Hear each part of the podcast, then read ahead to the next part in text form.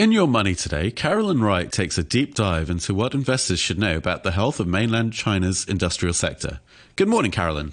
Good morning. The health of China's economy and reaction to recent stimulus measures have been a hot topic of discussion recently here on Money Talk. So, in Your Money today, I'm going to take a deeper look at what's happening in one key area. That's the industrial sector. I'm joined now by Xiao Feng, who is a research analyst in industrials at CLSA. Thank you for joining me today.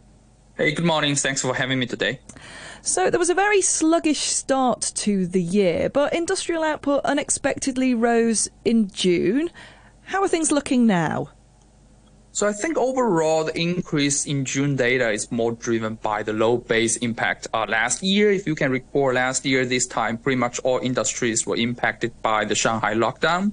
So I see we see some early signs of industrial recovery, like automotive, renewable energies, uh, those are still very strong. But on the other hand, pretty much all the macro data are pointing to a fairly sluggish uh, economic growth. So I think overall things will bottom out in the third quarter, but whether or not this is the start of a new cycle remains to be seen. So, as I mentioned, the, there were recently announced stimulus measures. Um, what do they specifically impact around the industrial sector, and, and, and how beneficial could they be? So I think most of the recent uh, policy promotions are targeted at stabilizing the property market and infrastructure spending. So as of right now, based on pretty much all announced uh, regulations, we believe the impact likely will be very, very modest.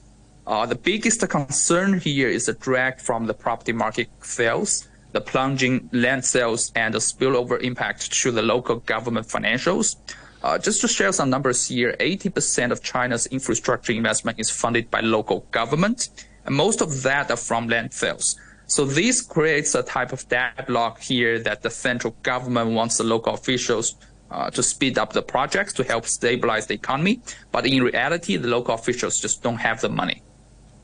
Now, are there any areas amongst the industrial sector that are kind of booking the trend and, and, and actually growing? Where, where are you seeing eh, growth and why is that? So uh, in longer term, we are very bullish on the so-called hard technology-driven sectors like automotive, uh, automation, uh, robots, new energy, and electric vehicles. So a couple of reasons for that. Uh, the main reason is the structural mismatch between the rising unemployment and the lack of skilled labor in China, which are expected to drive a decades of manufacturing upgrades demand in the next 20 years. So that creates a very strong demand, a sustainable demand for automation upgrades and robots. Uh, the second reason is a strong desire for supply chain security, especially considering the geopolitical risks between China and US so the central government is pushing very hard a trend of so-called made in China substitution. So that's also benefiting industries like renewable energy and EVs.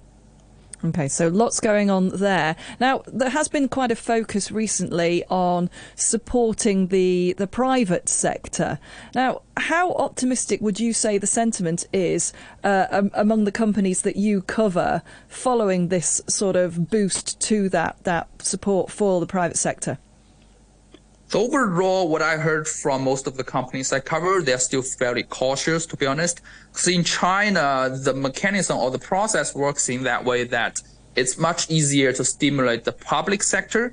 But for private sector, especially for the industrial and manufacturing sectors, all the policy can only help them stabilize their demand.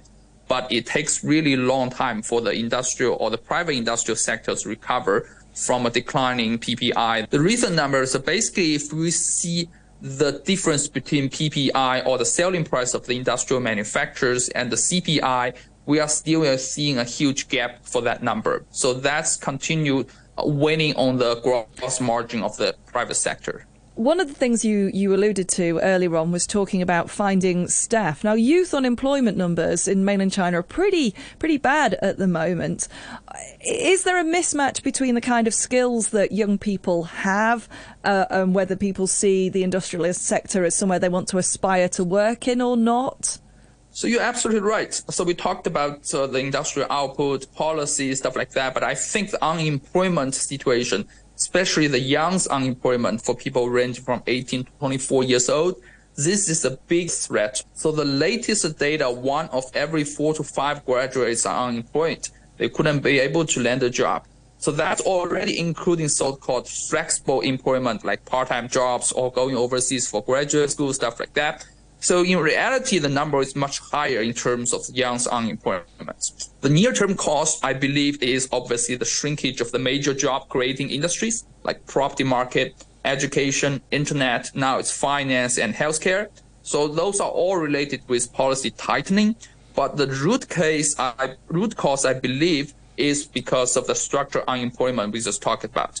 The factories, they have a lot of high paying jobs out there, but they just couldn't be able to find the laborers with enough skill set. So there is a big mismatch going on there with, with what people can, can do and what companies are requiring. Exactly. Okay.